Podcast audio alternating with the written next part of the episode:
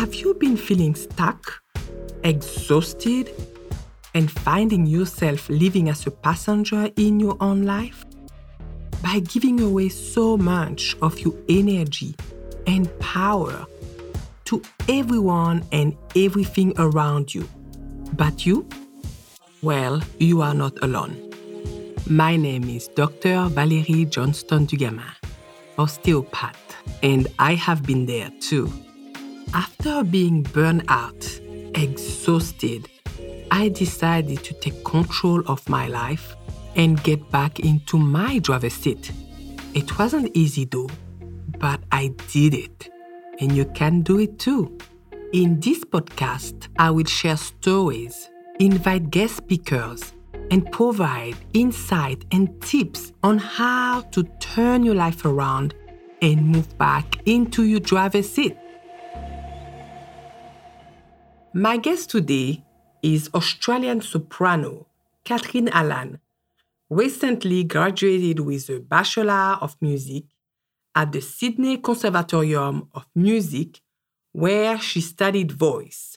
She made her Sydney Opera House debut in 2018 as Paquette in Bernstein Candide and has since performed with Opera Australia in the chorus of Don Giovanni as Josephine and as Adele in the Lyric Opera Studio Weimar Die Fledermaus. Kathryn is a 2021 scholarship recipient with the Melba Opera Trust and will be moving to Europe in September to commence a Master of Music. In today's conversation, we are talking about how to define your own success, especially during the COVID 19 pandemic. Thank you, Catherine, and welcome to the Driver Seat Club. Firstly, I think it's just such an amazing podcast to have and such an important thing for, for women to have and for women to be able to listen to each other and hear each other's stories and be it big things or little things, maybe find something that relates to them. Thank you. And the goal of this podcast is to really empower women or inspire and motivate women who are feeling stuck and they are unable to see a way out. That's why I feel like having other women who have been going through different experiences, different challenges, share the story that may inspire someone somewhere to take this action and to feel like, okay, I can do that too. I think that's really amazing. I was thinking about success for me and what that means to me and what that looks like. Whether we see success as something far in the future that we we're never going to achieve, or whether we see success as the world that we've made around us and that our everyday lives are are full and happy and we're learning and we're contributing and we feel good about ourselves and good about what we've done. And for me, having that gear shift between this thing that's far in the distance that I haven't yet achieved, or thinking, no, actually, it's what's happening to me now that, that's success. What's the most important thing to me and what I strive for? Because you were saying that you were a very good student. Tell me a bit about that. When I was in high school and maybe a bit before that as well, I was very kind of on paper successful. So I'd get good marks. I went to an academically selective school. I was with a lot of really clever people and I was really encouraged. And it was a really amazing environment for me. And I was encouraged to do well. I did well. I'd also started singing. And I think purely because of my anatomy, I had a voice that was perhaps more developed at a younger age than for a lot of people. And so I had a good voice and people really liked my voice and encouraged it. And I did some really amazing things at that time and in high school. And then, sort of coming out of high school and starting at uni to do my music degree, I similarly sort of found success and, and didn't ever have to worry about why I was singing and what I was singing for and who I was singing for because I just have all these kind of accolades and these sort of surface level things that kept me going and said, Oh, you're doing well. You've won this competition. You've gotten this place in something. You've gotten this part you've got this teacher, you're doing well, and so on. So I never had to worry about why, I think. And I could always just ride on the coattails of the last thing I'd done. And you're talking about being a singer? Yeah, talking about being a singer by that stage when I decided that, I suppose after high school, I really decided that I wanted to be an opera singer. But also, I was told that I could be an opera singer. And I don't know whether that was a good or bad thing because I was told that I could be successful and I was told that the career would work for me. And while I loved it and I didn't want to do anything else, perhaps having all these people around me telling me this is what I could do and this is how I could find success sort of didn't give me the chance to choose it for myself as much. And so then from that, I suppose that the crux of this is that this year, when everything went so wrong, I've been incredibly fortunate and I'm in a fortunate country and position and place where life has been good to me this year. But on the singing side of things, I had work with the National Opera Company. I had some really exciting things lined up, and I'd really made some choices that I was going to perform and really have this amazing year, amazing performances, and just nail it. Yeah, and all the things that totally did not happen. How did you feel about the fact that all your shows were cancelled and the reality of COVID with the lockdown? What was your experience then? I think I was a bit numb to it at the start because you sort of have everything and then it just all disappears. But it doesn't just disappear for you, it's disappeared for everyone. Words can't describe how this year and what it's been like. And in the performing industry as well, I mean, it's just got wiped, just got so decimated by the pandemic as it needed to be, as we needed for safety, and so on. So I suppose the other thing is that I knew that it was the right thing. It's not like an injustice had been served. We were doing the right thing for the safety of everyone and the safety of our community. But it was a lot. It was a big blow that I think was perhaps stayed in me. And it was just this sort of perhaps sadness and disappointment and regret that was kind of more internalized. And I couldn't get over it. And what was uh, the trigger for you to get over it or to realize that, oh my God, this is worse that I, I thought? I was sort of muddling through the year, feeling a bit bad. And for example, like my relationships with my parents were getting worse. And I think I was feeling more and more like a failure. And I hadn't quite grasped that that's how I was feeling, but I was feeling more and more like I wasn't getting that success that I was used to, that I relied on to feel good about myself, that I also assumed that people expected of me. And I also assumed that, for example, my parents cared whether or not I was successful or judged me for not being, or in any way it mattered to them. And I, the worse I felt, the worse I was with them because I thought they were judging me and disappointed in me. And so all these feelings were just making me kind of upset and not able to be myself with people. And I saw one of my singing coaches, who's a wonderful coach and also is a mentor to me. And I went to her one day and she sort of said, How are you? And I just started crying. And it was like a proper snotty cry, like not a nice cry. And I thought, oh, maybe I'm not okay. And maybe some of the scary things that I'm thinking about, my choices and about myself and about my relationship, need to be talked about. What happened then? We spoke about a lot of things because the problem is, I think for me and perhaps a lot of people, when you've just got this constant bad feeling, it's not like there's one thing or there is one thing, but you can't find it beneath the other things, or you're too scared to go there, or you don't know how to grasp it and to fix it. And sometimes it's not fixable or it's harder to fix than you think. We talked about how I thought about my parents and what I thought about their expectations of me and what that relationship meant. I asked myself sort of the hardest one was that I don't know whether I like singing. I don't know whether I want to do it. That's very interesting. So, what made you come to the conclusion that you may not be interested in singing or it's not for you? To sort of say out loud maybe what I'd been thinking that that I didn't know if I even liked it anymore. And it was because it I'd stopped or perhaps I'd never actually started thinking that choosing to sing because I loved it and not thinking of singing as a means to an end, a means to success, and, and because people told me I'm good. I don't think I'd ever quite chosen to do this and told myself that I loved it and stopped wondering about where it will take me in 10 years, but what it gives me right now and how good it is now. And so when I thought of singing, instead of thinking, wow, how lucky am I? Oh my goodness, to do this every day to meet people every day and to learn things every day and to sing every day and to learn all the other things that go with it and to perform. Instead, I thought singing equated to failure, never quite being there, and being a waste of people's time because I hadn't made it yet. Do you mean that because of the situation with the COVID, everything has to stop? And because the meaning of success for you, it was to be able to sing. And so the fact that everything stopped, you felt like you were not successful anymore because you couldn't show yourself? Yeah, I think it was that. And also, maybe COVID was a particularly magnified version of that where I really had nothing. But it wasn't to say that singing always, in some ways, felt like I was running on a treadmill and I hadn't made it yet. And instead of looking around me and loving it for what it was then, I saw it as thing that I was struggling against in order to get somewhere sometime in the future. How this has changed now after you've spoken to your mentor, and what was the turning point for you to realize that, oh, in fact, being an opera singer, this is what I want to do? I did have amazing conversations with her where I was allowed to say stupid things and I was allowed to say what I felt or just try to articulate things. Even if they weren't exactly what I felt, I spoke and I worked out how I was feeling and I'd say something again because it wasn't quite what I meant to say. And being able to express myself with someone was really important. And with someone so empathetic and someone who who understood where I was coming from and had seen my sort of journey over the last few years. And yeah, someone who really listened and gave the advice that I needed.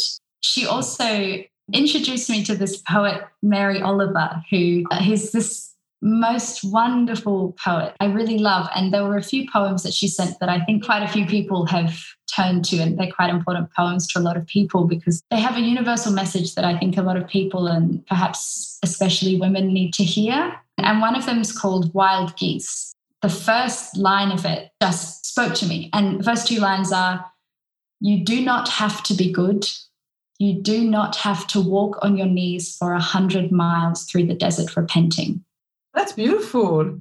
So, when you read these lines, how did you connect to what the author was saying and what did it mean to you? She sent it to me and I read that those first two lines and I just started snotty crying again for a while. And then I could move on and read the rest of the poem because it just hit me because we spend our lives trying to be good. I don't know for whom. It's not a bad thing to be good, but it's not at the expense of everything else. Let's stop being good, whatever good means. And let's stop repenting. Let's stop constantly apologizing or trying to excuse our existence or prove that we're worthy. Let's just stop. This is so profound. Thank you. And I feel like I can now. And I can do the same things. I can live the exact same life that I lived, but it's not to be good and it's not to repent and it's not to prove myself. Being good can be different for everyone. In the past, when you say that you were good, what did it look like? I suppose it's just all the ways I'd have been described in the past. Like, she's a good student, she's a good singer, she's a good friend, she's a good person, she's good. And so it's not that I don't want to be good, but it's that being good for the sake of other people, but their perception isn't the point. That's not what's important. And that's not what I need to define success by. Would you say that in the past, other people expectations were putting some pressures on you without you realizing it? Yeah i think definitely. I think the pressure to to live up to people's expectations and to prove that i can do things and that i am good and to show them that yes i'm a good singer yes i'm a good student yes i'm a good person was not actually helping me. Would you say that back there trying to please everyone you were happy? I think i was happy but it was a lot easier to be happy because everything was going well. But I do think I had that, especially with singing, because that is what I've chosen to do and what I'm still in the process of doing and seeing where it takes me and learning. I'm very much learning to be a singer still. Always had this pressure. And someone said this recently, and I thought that's exactly what I was doing. And they said, stop holding off your happiness until you've made it. And so instead of being happy now and allowing myself to just look around and dare I be so cliched, but look around and smell the roses now. I was holding off satisfaction and happiness so many of us does that because I can relate to what you just said. I remember back when I opened my own practice and I was working really hard and then I was doing so well, but I was always trying to move to the next step and the next step. And then a dear friend told me, Hey, Valerie, just slow down because you are already very successful. So enjoy the moment and things will just follow just enjoy what you're having now. And that was the best advice ever that someone told me. That's exactly it. Thank you for saying that. One of the other poems by Mary Oliver that really spoke to me just said, Tell me, what do you plan to do with your one wild and precious life? And we have one precious life. And if we spend 10, 20, 30, 50, our whole lives waiting to be happy, waiting to have made it, that's a lot of our precious life spent waiting and punishing and repenting. even though you read this poem and then you were ready to get the message, would you say that before the COVID, before this year, just when you have all the success, you will read that poem? Do you think it was resonate to you as much as it resonated to you? I don't think so. I think there are a lot of things because there was a, another thing that I got, which just showed me that exactly that point that you do potentially need to be in a certain place to find these things was this book called Letters to a Young Poet. It's these letters that a poet wrote to a, another young poet. And I'd read them a year ago and they were lovely and beautiful and meaningful to me. But then reading them now or reading them when I was sort of going through kind of the crux of my change just broke me. Oh, so cliche, broke me and built me up because it was exactly what I needed. And it was exactly that saying the hard things and then telling me it's okay and showing me how it's okay and, and giving me the words, the language, and the respect and the means by which I could discover how else I could live and how I could change my perception. So, absolutely, once again, I feel so cliched, but I did need this year because I am so glad that I feel like I do now going into this crazy world, trying to be a singer. Goodness, I've felt like I've hit rock bottom and I've found a way to change my perception and to stop caring about other people's perceptions and learn that I've got one life and it's mine. And that's really cool that it's mine and it's actually about me and not the world around me and not what people think of me. And thank goodness this year took me to a place where I was ready to receive those messages and needed those messages so that now when the next thing goes wrong or if something goes wrong in the future, I've, I've got that. I've done that hard groundwork that I needed. I fully understand what you're saying because COVID has been such a challenge for all of us. But it sounds like for your experience, COVID has helped you in many ways, although it was tough and everything stopped in your world like everyone else. But it sounds like COVID helped you to get into the driver's seat of your life and redefined what success means. My next question will be what's next? Doing more singing, which means the world to me and super exciting. And I'm so glad that I'm doing more singing with this new headspace. And so I'm doing a training program. So I'll be traveling to Melbourne a little bit and getting some really amazing coaching and lessons and, and getting better at singing, hopefully. In September, I'm going to go over to Europe to do a, a Masters of Music. I'm just so excited. I feel ready now and I feel equipped to go overseas and I feel strong enough to take that next step. And how do you feel now? I know that you've been expressing it quite clearly, but mm. again, when people talk about oh, failure, and they said, mm. I have read a lot of uh, people saying, oh, failure, you have to see it as something that help you to move mm. to the mm. next step and grow. Failure is not something negative. But for you, if you had planned to go overseas before that happened, yeah. now you're a different person. It sounds like you have grown and have a different vision now. So, yeah. what will be different for you when you go to that journey? Thank you. I just think I'm going to count my blessings that I can go to another country and study the thing that I love.